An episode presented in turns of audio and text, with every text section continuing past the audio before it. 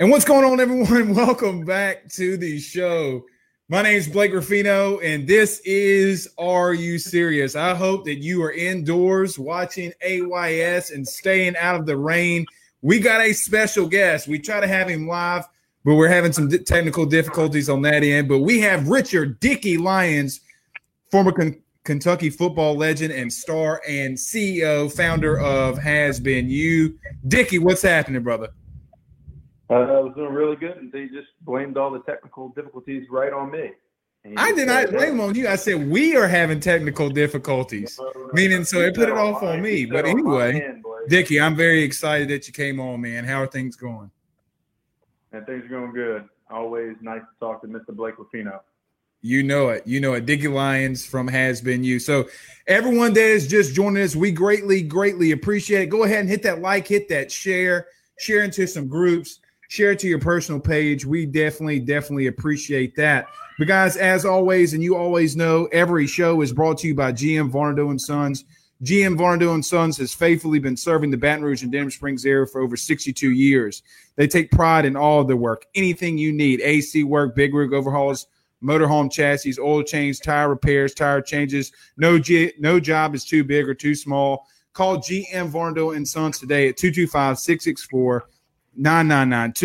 That's 225-664-9992. We greatly, greatly appreciate it. And also, we thought we had the edited version on that song, but we're making it happy. So, Dickie, first question out of the gate, as most people can see and everyone can see on Facebook, wide receiver from the University of Kentucky. Tell us a little bit about yourself for people who are just joining us. I mean, everyone in America has heard of Dickie Lyons, but just giving the people a refresher. Tell us a little about yourself and Has Been You. For all those newborn babies born on May 14th, 2020, who haven't heard the Dickie Lyons, that's who you're talking about? That's who I'm talking about, Dickie. All right. Yeah. Well, Dickie Lyons was born and raised in LaPlace, Louisiana. Played high school football at Holy Cross, and we'll talk about that in a minute because that's very, very popular topic going on right now. Very popular topic. And man, was lucky enough to get a scholarship to the University of Kentucky, where my father played, where he was an All-American there, Hall of Famer, and then was fortunate enough to have a decent career there, and started a financial planning firm. 8 years ago, going on 9, and then about last year. I thought it was just about enough time had passed where I was officially calling myself a has-been, and I felt pride. I felt proud about it, you know, a sense of pride for a has-been, better than it never was. And I don't know. That's my life in a nutshell. And in between there, you know, I got a beautiful wife and 3 kids. Yes, indeed.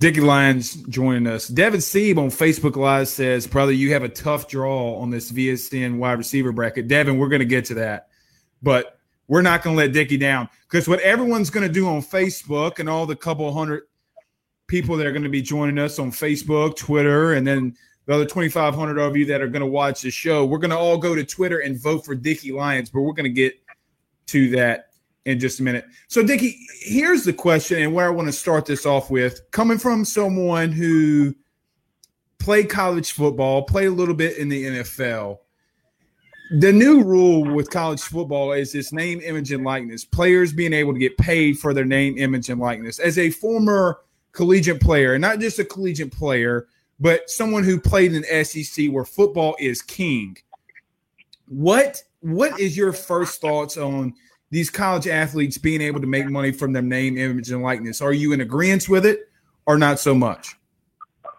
I'll tell you right now, I'm in agreement with it, and I also have a grievance with it. Because when I was playing, we would have that NCAA football, right, that was out. Right. There was actually a lawsuit that was filed, right, a class action lawsuit that you could sign up for. And all my buddies were kind of just talking about, you know, they signed up, but I thought it was a scam, so I never really signed up for it. And then about 2 years later, it settled, and everybody started posting their checks. And they got, you know, they were getting like $3,500, $4,500, and this was, you know, when we were looking for some money. And but at the end of the day, I was okay with it. I wrote a letter to the class action lawsuit, and I said, listen, it's okay. All I need is a statement saying that this was not the likeness of Dickie Lyons, because there is no way he had 88 speed.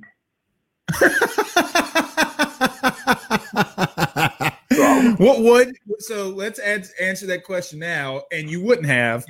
Dickie Lyons, what would your speed have been on NCAA football 05, 06, 07?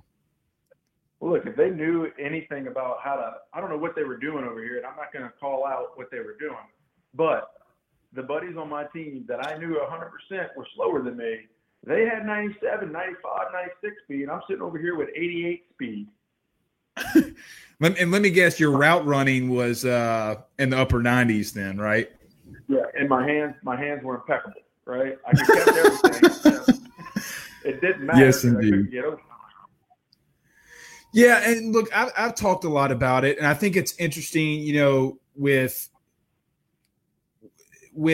all this coming up now during COVID-19. I know that there was inquiries about this even before the COVID-19 epidemic, but the I guess it seems as if the people who have the issue with it have never played a down in college football a day in their life. And the people who have don't have an issue with it. And so I don't have a problem with someone like a Joe Burrow who made a net profit from LSU $36 million just in half of a season, that he gets something from that. But I guess it just comes down to the fact, Dickie, that we're at that age and at that time. So Dickie Lyons, join us, everyone that's in the show. If you have some questions for Dickie, go ahead and fire them off. And we'll get them over to Dickie. My analogy will be off, right? But I do have a plan, or I would think that this would be beneficial to the players. But I use the analogy of, all right, because we can't pay them because they're students, right? Correct. All right, I don't even want to go down that rabbit hole, but let's just say this. But let's just say that the profits, it should be a tiered profit sharing options, right? Mm-hmm. And maybe you've heard it, maybe not, but the way it should go is all the money should go in there, and it should be tiered for starters, second string, third string, walk-ons, right? And based off of the profitability of the whatever it is coming from the tickets or the TV or their likeness, they all get a percentage, and then you would also get a percentage if your individual jersey was sold. Now, I think that should all go into a trust, and that money doesn't get dispersed to them until they get that degree from that university, which means Joe Burrows or whoever it may be, it incentivizes you to stay all 4 years and get a degree, mm-hmm. right? And you make that choice.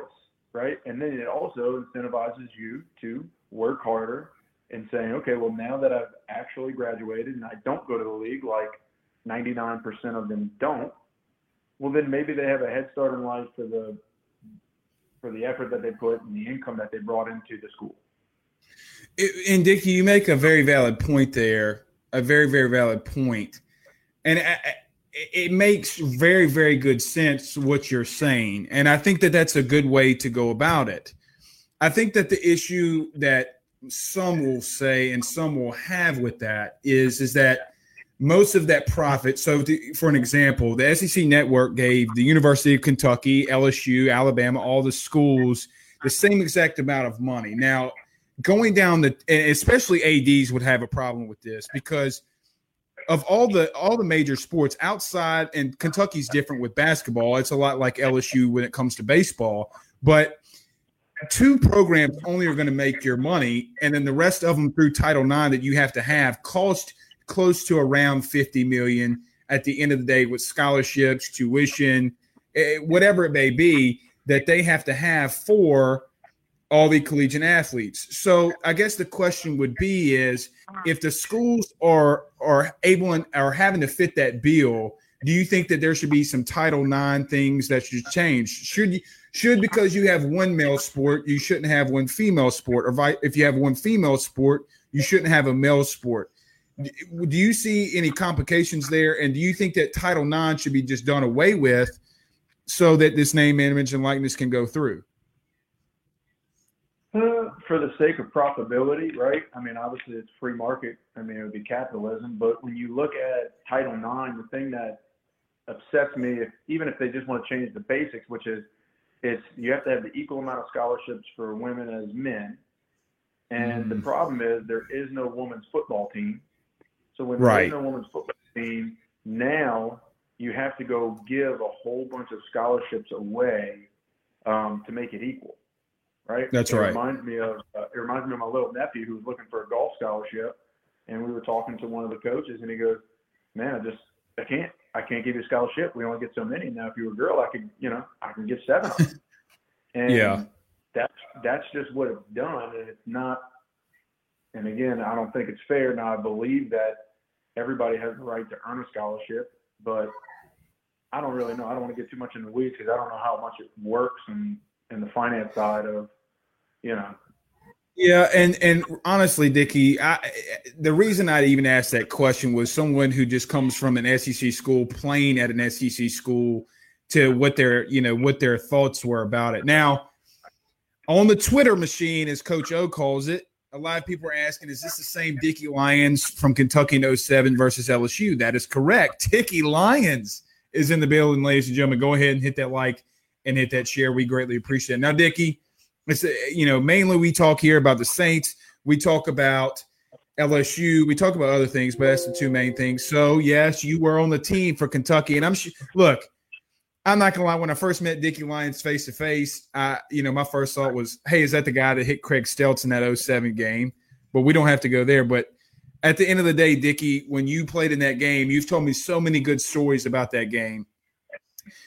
Bring us back to that day. Bring us back to that atmosphere. And as most people who are going to watch the stream remember, in 2007, LSU would go on to beat Ohio State and win the national championship. But on that day, Dick, Kentucky was the better football team. Tell us a little bit about that game, and you had a very good game. Tell us a little bit about that and what you remember. Well, I'll take you back. So, obviously, that was probably the biggest game of my career. It was the biggest win in Kentucky history, right? Taking down number one. They were undefeated. The year before, we played down in Death Valley, and they beat us 49-9. I remember that. So going into the game, it was, we wanted to be ranked, top 25 for the first time in quite some time, but nowhere near the exposure or what most people around the nation would think the talent to beat LSU. I don't think LSU thought we could beat them. I don't think any announcers thought we could beat them. So then all of a sudden we get in there, and the only people that thought we could beat them was us, right? And then it was funny how that shift changed really around the third quarter. That's right. And a lot of people say it was really when two things happened, and just so happens I'm involved in one of them. But we were down, and then Stevie Johnson on the left caught a ball, and then I saw Craig Steltz, who I played ball with. He went to Roman with the Holy Cross. And, I just said, okay, this is going to be a great back block because Dickie Lyons is incredible at hitting people when they're not looking. That was one of my specialties. And I'm talking about you can't do that nowadays, Dick. You get a flag, but. Yeah, but I'm talking about just freaking laid him out, right? Took him out of the game. So took him out of the game, and then that fired up my sideline. And then right after that, we ended up scoring that drive. And then the very next on the kickoff, Moncell Allen, who also was a hometown New Orleans boy. That's right. Who went to Holy Cross. He runs down there and just, I'm talking about full speed, runs into one of y'all's tight ends that was about 6'6", 250, and Moncell's like 5'7", 220, and just knocks him out again, right? So 2 knockouts within 2 minutes, right? It was kind of like that fourth quarter, you're getting tired, kind of like a Rocky, when then all of a sudden, Ivan Drago kind of goes, holy crap. These dudes ain't going away. They're getting stronger. Those are so many good memories. But that really sparked that fourth quarter, which led into a triple overtime, which was just back to back to back. It was probably the funnest game I've ever played in from a competition standpoint because it meant so much to both teams at that point. Well, and Dickie, the stats that you have from that game, 6 catches, 49 yards, You know, just so many great plays. You know, I honestly thought Dickie, you know, well, when you said one of the biggest games I ever played in, and you're definitely right, especially when taking down number one. You know, I remember in that game, Dick, that it just seemed like LSU coming out in the second half offensively just couldn't get a lot going. You know, like Matt Flynn went 17 of 35, couldn't even complete 50% of his passes, 130 yards. Ryan Pearlou came in that one series and couldn't do anything. Jacob Hester couldn't get anything going. It was just, like I said in the open, it was y'all's day, right? Let me ask you this, because it's easy for LSU fans to sit here and say that, you know, when they remember that and how it made them feel. But after the game, in that locker room, what was that feeling like, taking down the number one team in the nation, taking down a team that everyone thought was the absolute best? What did you feel after that game, after beating number one, and even after maybe the season, taking down the best team in college football of that year? Yeah, I'll say that was probably so Tim Couch, who was the number one draft pick from Kentucky, he came down. I mean, we were just excited in the locker room. And he came down and just said, let's go win, right? You guys are as good as any team in the entire nation. And it was something that a lot of us, right, everybody being at Kentucky, it was why we went to Kentucky, right, to change it. We were a lot of three-star, two-star, four-star athletes that just didn't get the credit we thought we deserved. And this was our moment to say, hey, we came here to show everybody that we can compete with these teams and beat them. And that really led on to a, shoot, 3-4 bowl games in a row for us. A Kentucky history. Now, if they go – correct me if I'm wrong here. If Kentucky goes to another bowl game, they would tie or break that streak. No, I think we break it. Yeah, I think but they're tied now. But just give people now like a comparison and thought process of what y'all's class did. Yeah, well, I'll take a step back. I just wanted to, because you had me thinking with the LSU game. Now, this was a crazy round robin that year, and I don't know why I call it that, but because we had a bye week, right? So we had a bye week before that game, and LSU had just got in that crazy battle with Florida the week before. That's right. Right? So, I mean, I'm talking about that was a game. Hester was pushing the load. He was probably banged up, right? So they might have come in a little banged up, right? Definitely. That's a fantastic point, Dick. But now listen, so then what happens is Florida has a bye week the week after. So we go and we go into a three-time overtime with them, and we're banged up. And Florida comes into us the very next week, right, and plays us banged up. And they end up beating us fourth quarter, like, you know, 43. I forget what it was, but it was close, right? It was high scoring.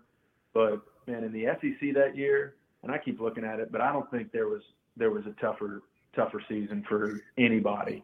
When you were so, well, and Dickie, that season in the SEC, you could make the argument. I mean, that's the year Tebow won the Heisman.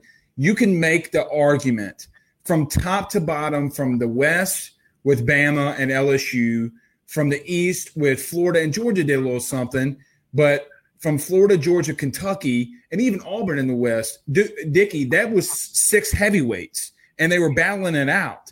I mean, do you think that year could have probably been the toughest in the SEC? I'm not going to say history because obviously that's debatable, but that has to be up there, right? Well, I'll tell you what, I watch the games nowadays and you kind of look at the teams that they're playing and the way they're playing, the physicality of it all. And every now and again, I got to go pull up the old film and just say, I thought we were tougher than them. Mm-hmm. So the film doesn't lie. And I'm telling you it was just a different style of football. Yeah. I mean, you talked about the Florida game from LSU the week before. I mean, power eye, Jacob Hester having to convert all those fourth downs. Dickie Lyons from the University of Kentucky and Has Been You is joining us. Everyone that's joining us, hit that like and hit that share. Before we get to the next segment,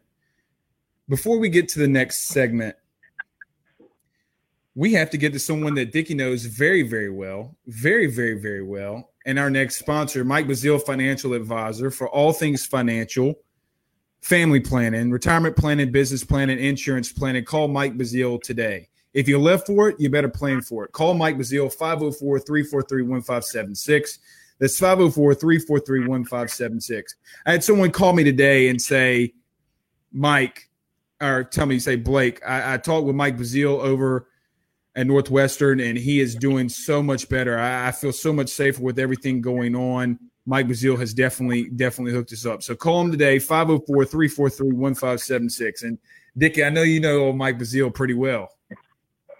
I mean, I would call him family. Absolutely.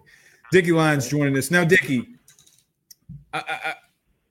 we'll save the vote for last, because I want us, when we're leaving, I want everybody to go out there and vote for you on Twitter to get that vote up. Dickie, a question I had was individually, not team, not, individually, what is the best game? And I would say maybe just college, but what's the best game that you had individually? Or it might not even be the stats, right? Like, stats don't always show how great of a game you had. But while at the University of Kentucky, what's the best game you ever had? So I'll say a lot of people – there's two different games that stick out in my mind if you said, hey, Dickie, where were you were just lights out? Mississippi State game, 2006. And then also the Florida game, 2007, the week after the LSU game, right? LSU, I mean, the Florida game, I had, 8 catches for 124 and 3 touchdowns. And then, but the Mississippi State game, I had like 120-something for 1 touchdown. But I would say the Mississippi State is probably the best game I had to play. And there's a really cool backstory. Are you ready for it? I'm ready for it. Because it also ties into LSU again. So this was the year before. We had just gone down to Death Valley. LSU, we were down 40. We lost 49-0. We lost 49-0. I went on to the media, right, because they wanted to talk to me, because I was the offensive MVP for that game, because I had like 6 catches for 50 yards and no touchdowns. Honestly, we got shut out. And they said, well, what are you going to do? I said, well, I'm pissed. And I said, we're going to beat Mississippi State next week like LSU just beat us. Mm-hmm. Right? I want to get our backups in. That's how good of a game I want to play, to show everybody that this was a fluke. And, all of a sudden, looking back now, might not have been the greatest thing to say. I didn't know, poster board material, all that stuff. But anyways, so my coach ran me, Coach Brooks ran me, banned me from the media for the week, because, I mean, it became a big deal, right? Like, Lions calls out Mississippi State. Like, it was all over the media. We go down to Starkville, and first of all, I'm in trouble, right? Yeah. Then this is really funny. Why are you in trouble, Nick? I feel like every time you tell a story, you get to that peak, and we're at that peak, and something great's about to happen. So what happens next? Yeah. So then what happens next is we all walk into the hotel. And then my dad's there, right? And all the parents are. And my dad's sitting there, and Rich Brooks walks up to him, right? And my dad says, so Dickie shot his mouth off a little bit, huh? And I don't know exactly what Brooks said, but something like, yeah, he needs to keep his mouth shut, right? Mm-hmm. And I think Dickie said something where, well, that's what winners do. And and I'm just here, and this was one of those things to where, like, all of a sudden, like, I think Dickie threw his glass, and Brooks and him were getting in like an argument. I'm like, oh no, I'm getting kicked off the team, right? So because I didn't even know, right? One of my buddies, I was already in the room, and they're like, dude, I think your dad's about to fight Coach Brooks. So I said, oh great. So I go down, and Brooks gives me a hug and says, I know where you got your fire from, boy. So I'm just sitting there going, I think I should probably have a good game today. That would probably make sense. So I just had a lot of pressure, right? Because I know I was in the doghouse. All my buddies knew I was in the doghouse. And then I get on the field, and I'm talking about those defensive linemen were just sitting there going, we coming after you, number 12. We are coming after you, right? Like, everybody had their eyes on 12. And, man, my buddies backed me up. Andre Woodson, the quarterback at the time, he fed me the ball more than he usually does, made some good catches, and then I had probably what I would call the greatest catch of my life, right? It was in the back corner. Is that the one-hander in the end zone? It was a one-hander in the end zone. It actually originally got called incomplete, but I was able to get 1 foot down in the back corner of it, and we had to call a timeout for some reason, and they had to review it. And that was like the first year that reviews became a thing. Mm-hmm. So this is one of the greatest games ever, right? But it just goes to show you, you know, a little bit about, I guess, reflecting on who I was, right? Which is, I'm a guy that, number one, I don't like to lose. Number two, I'm going to speak my mind. And number three, I'm going to back it up. Mm-hmm. Now, I would like to say I've grown more humble over the years, especially in the professional world. But if you put me back on the football field, I'm pretty sure that guy would come back out. Mike Bazile on Facebook Live says, is that the one that's framed up in your office? Dickie, did you get that picture framed in your office? Listen, when your wife doesn't let you frame or put anything up in your house, it's got to go in your office. Amen. Look, there's nothing in my house that my wife lets me hang up, which is fine. But still, like, I want something. Mike Bazile.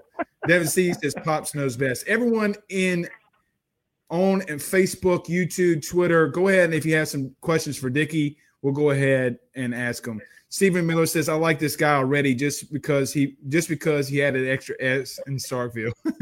Stephen Miller, my boy, I greatly appreciate you joining. Jeremy Aliff, we greatly appreciate y'all joining. So, Dickie, before we get to the big part of the hour on everyone needing to go vote for you for one of the best receivers. No, we'll wait because I got one more thing. Dickie, and we talked about this a little bit before, me and you, but you played with some very, very good NFL talent on offense, right? Jacob Tammy, Jones, I forget Jones's first name, Stevie Johnson, Randall Cobb, like all names that are in the NFL, still in the NFL. And one thing that people don't get or don't do now because of the transfer portal and all this kind of stuff is stick it out and really, really work. So I guess the question is the competitiveness of that Kentucky class and everything that you remember with being around such great guys and of yourself.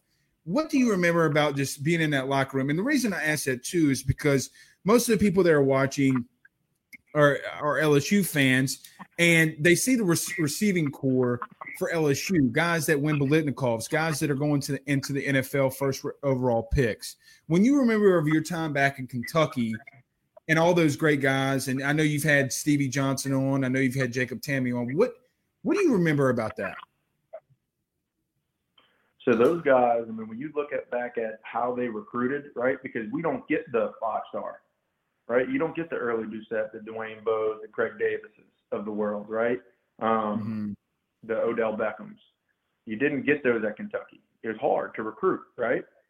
So what the coaches would look at, they would obviously look at skill set and talent, but they looked at, are these guys winners? Did they come from winning backgrounds? Did they come from undefeated schools? Did they come from district championships? And those guys like Wesley Woodyard, Stevie Johnson, Raphael Little, who played with radio or at radio school, they just recruited winners, right? So everybody that was there had a winning mindset. They had a chip on their shoulder, and they had the talent. And you look back at those guys, and they've obviously developed me. I pull a lot from those guys, especially Wesley Woodyard, who's still, I think he's in his 11th and 12th year in the NFL. He was my college roommate. He's my college roommate, and he really showed you how to win, right? Not on the field, which he always gave 120%, but off the field.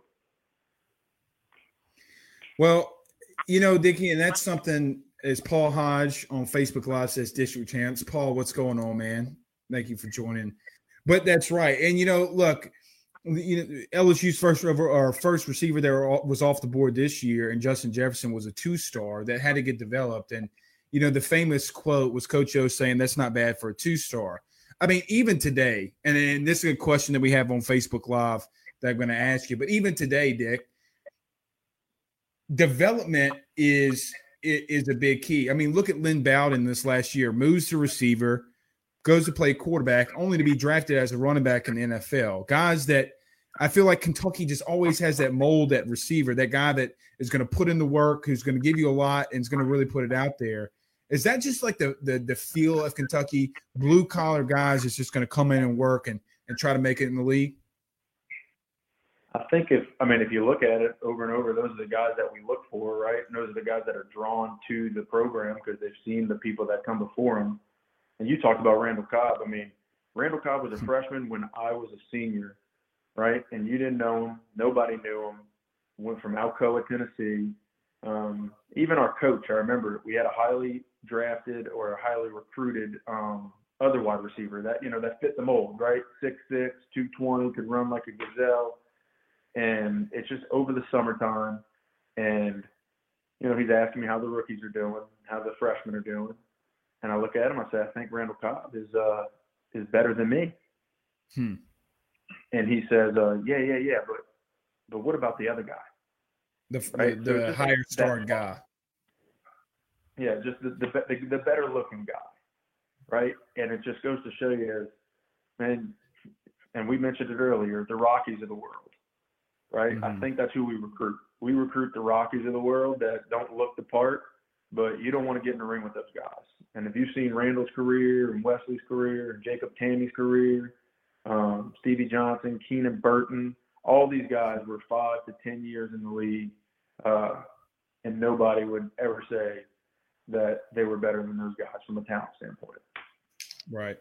I have a question inside Facebook Live. Everyone on Twitter, I see you. We greatly appreciate y'all joining. Stephen Miller, a good buddy of mine, says, #AskDickie. You might need to use that for Has Been You when y'all do some live stuff.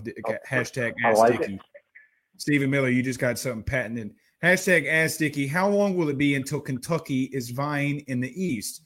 I feel like they have been making very big strides of late in recent years. When you see Kentucky's program now, Dick, how do you feel that they're going, especially under Stoops? Well, it's so funny. 4 years ago, I can't remember it was, but, everybody was calling for Stoops' head, right? And because we weren't getting it together, which it just seems like it's a common theme at Kentucky, right? But obviously they stuck it out, started winning some games.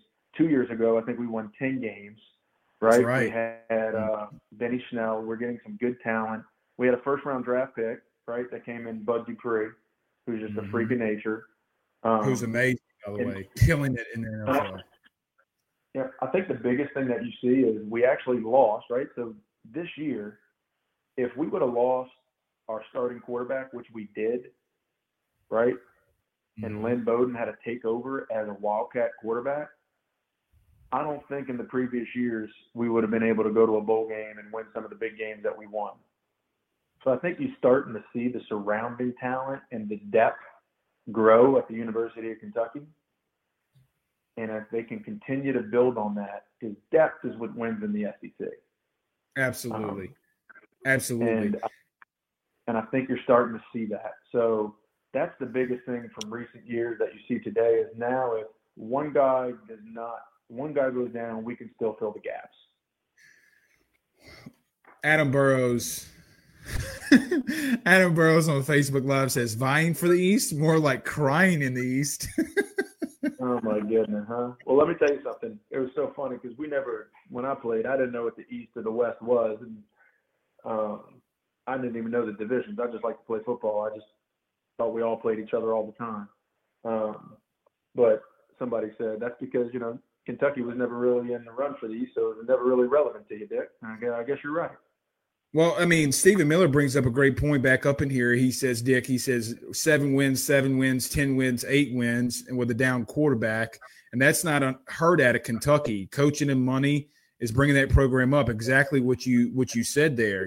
I mean, he's building something. And I think if people continue to let him build something, especially with the players he's got coming back, he's going to be good. Now, last question before we get to the biggest topic of the night. Blaine Landry asked Dickie, who is the best DB that gave you the most trouble as far as matchup-wise? The play on the field that disturbed your routes and all of your play. Who is the best DB? So, Dickie, who's the best DB? I guess at the – well, because you played with Denver for a little while. Was Champ Bailey there at that time? Yeah, Champ was there. Let me tell you something. That guy is a freak. When I tell you, like, I mean, I just, you know, one-on-ones and whatever it was that I was playing against them on, I remember just this one time I had a comeback. And I gave him a really good, what I thought was a really good release. And I was like, oh, my goodness, I just beat Champ Bailey on a release. And then I turned back to run my comeback, and he's already in front of me, and he's already turned around, and he's catching the interception. Like, I think he purposefully let me get the release because he already knew where I was going. Right. Like all that time and all that talent and all that experience, he knew what you were doing. Yeah, he knew what I was doing, right? And I don't think he also knew what I was doing, but I think he was just that good. He's been around that long. He knew this. I mean, he's probably one of the smartest players you'll ever watch ever. But I mean, he knew the spread. He knew what we were going to run. Like he started to look at the percentages of what they're probably going to run, and then he probably just bets right a lot of times. But, well, and I mean, Champ Bailey could go down arguably. It's one of the best defensive backs to ever play the game of football, not just, you know, in college, not just, you know, a couple years here and there. There was a decade where Champ Bailey was known as or considered as one of the best DBs, and you went up against him. I really like that question. All right. I promise, Dickie, this is the last one, and then we'll get to the main part because Mike Bazile, everyone called Mike Bazile today. We talked about him just a little bit ago, but if you didn't hear it, Mike Bazile, financial advisor, call him today, 504-343-1576. It's Mike Bazile, 504-343-1576. So Mike Bazile just texted me, and he sent this on Facebook. I know where he's going with it. He goes, tell Dickie to tell the story of his halftime pump-up speech. Yep, so halftime pump-up. I'm a true freshman. I just started as my first start as wide receiver, like 3 or 4 games in. I'm the punt returner and like the inside slot receiver. We're at Auburn. And this is the year that they had Cadillac, Williams, and Ronnie Brown. And it was Jason Campbell the quarterback? Yeah, Campbell was the quarterback. That might have been the year they won it all. Yeah, they were in the 06. Was it 06? It was 05. No, it was 05. Yeah, 05. It was the 04 season. I don't know. Mm-hmm. But we'll look that up. But that's beside the point. They were studs, right? They were killing us. Right, but we were actually still in the game. It was like 21-0, and I'm just sitting there going, "It's halftime," and this is our freshman year. And again, we recruited winners in, but at the time prior to us, there was a lot of guys that were just like, "All right, this is just you know, when we play in the SEC, we just get demolished," and I wasn't having it. So you were kind of like Michael Jordan in the Last Dance if you watch a couple of those episodes. I mean, we're one of the same. So I get up. Coach is in the middle of trying to pump us up, right? And I get up and I say, well, Coach, I got something to say. I said, I want to tell you guys a story about 3 Indians. These 3 Indians, they went to play a game. And then in the middle of the game, the spirit cloud came down and said, you got 24 hours to live. Well, the first Indian said, well, I guess it's only got 24 hours. I'm going to jump off this cliff and free fall to my death. And the other Indian said, well, I guess I'm going to go find the finest other Indian and make love to her till I die. And then the third Indian said, I shall finish the game. I shall finish the game. And I said, I don't know about y'all, but I came here 2 reasons, give a speech and kick some ass. Now I'm done giving my speech. Now let's go kick some ass. And I kicked over the garbage can, right? And I ran out of the locker room. And nobody followed me. Yep,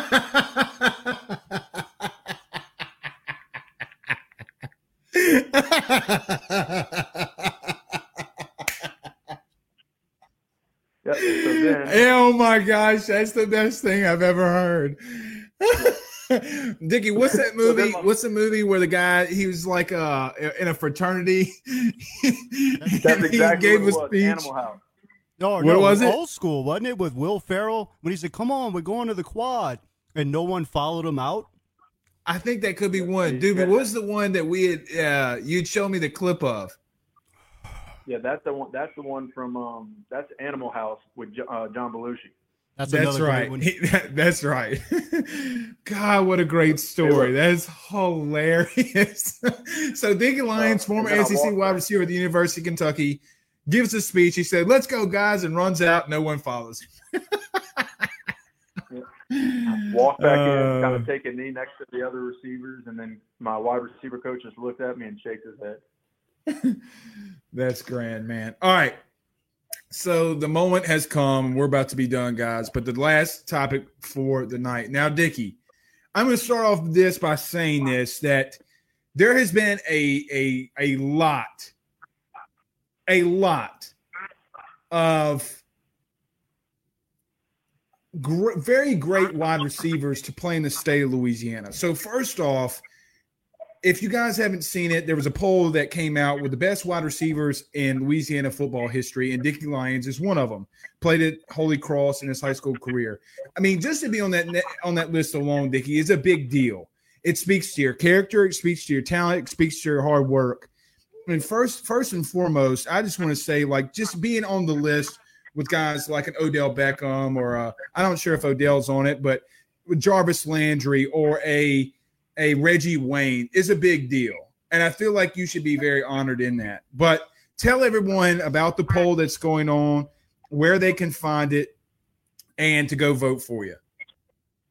Yeah. So, you know, I just found out about it because my buddy Scott Watney, who is the head coach at Hannon High in Mandeville, you know, he was looking at it. And I guess this is the thing that's going out there in the Twitter sphere, and they're voting on it. They voted on the running backs already, and they've been voting on all the positions in history. And then he tagged me in it, and I look at it and I go, "Man, you're right. It was a big deal.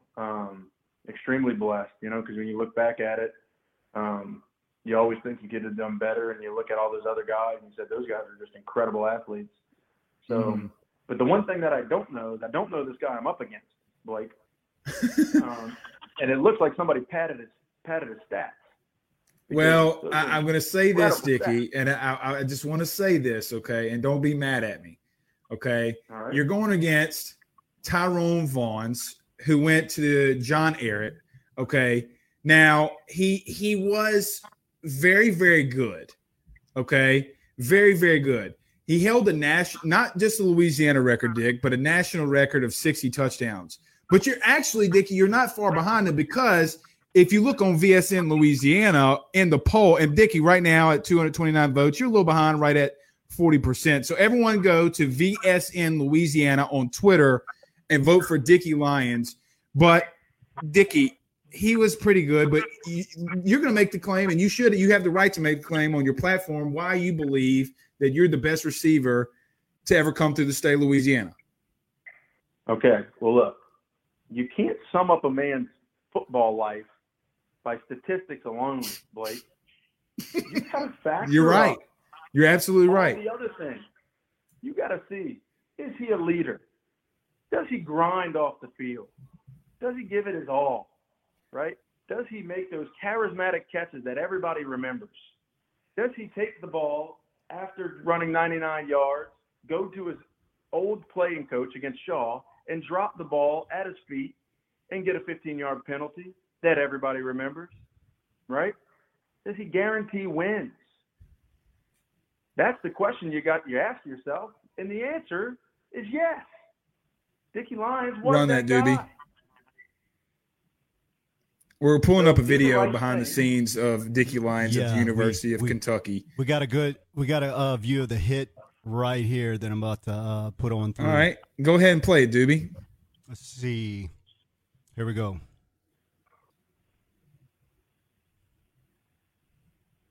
And here it comes. Here, boom.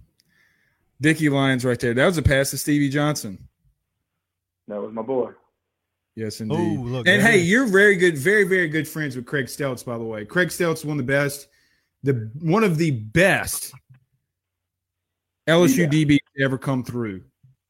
Zach Kosh, appreciate you guys see it. Zach Kosh on Facebook the Facebook Live just posted the link. But, Dickie, did you just see the hit? Yeah, I saw it. Yeah, and obviously Craig Steltz was an incredible athlete. If you, I interviewed him a few weeks ago, and we kind of just reminisce about that our lives, right, and what it meant for us coming from two Catholic League school kids, dreams to play in the SEC, dreams to play in the NFL, and now back into our communities, trying to make an impact there. It's just he's an awesome guy. He's a fighter. He loves his state. He loves his city. And he's just a great guy to be around. He makes you better, right? But most athletes do, right? Most successful athletes usually do make the people around them better because they had to work for it. Yeah, great. Look, Craig Steltz was by far and easy one of the best, one of my more favorite LSU players. He played alongside with a guy named Curtis Taylor from my hometown of Franklinton. So I really liked that. Paul Hyde said, Dick, you played offense like defense. Well, hey, look, I don't know if it speaks to my abilities as a wide receiver. When I go back to Kentucky and everybody goes, man, I love that hit you put. I was like, what about any of my catches? Right. Do you guys remember any of those? But well, Dickie, crazy stat, talking about statistics that weren't on there, okay, crazy stat that I want to pull up for you, just talking about high school. Did you really have 19 total kickoff return touchdowns in high school? Pretty impressive, huh? That is pretty dang impressive. That's a lot. 19. Yeah, that could be a lie. I don't know. But if it's a lie, it's the University of Kentucky telling the lie because I pulled it off their off your bio. Oh, okay. Well, yeah, they might have had it. I think it was a combination of kickoff returns and punt returns, but regardless, I think it was something like every 2.1 kickoffs or punts that I touched, I took to the house. Wow. I mean, if only you could have played great schools like Franklinton instead of playing teams like Archbishop Shaw. Anywho. That is a shot at Archbishop Shaw. All right, guys, we greatly appreciate it. Everyone that joined us, hit that like and hit that share. Dickie, anything you want to say going out? Where can they find you on Has Been You? Where can they find you on Facebook and Twitter? Yep, so it's all at Has Been You on Twitter, on Instagram, and on Facebook. And again, we always say it's just better to be a has-been than it never was.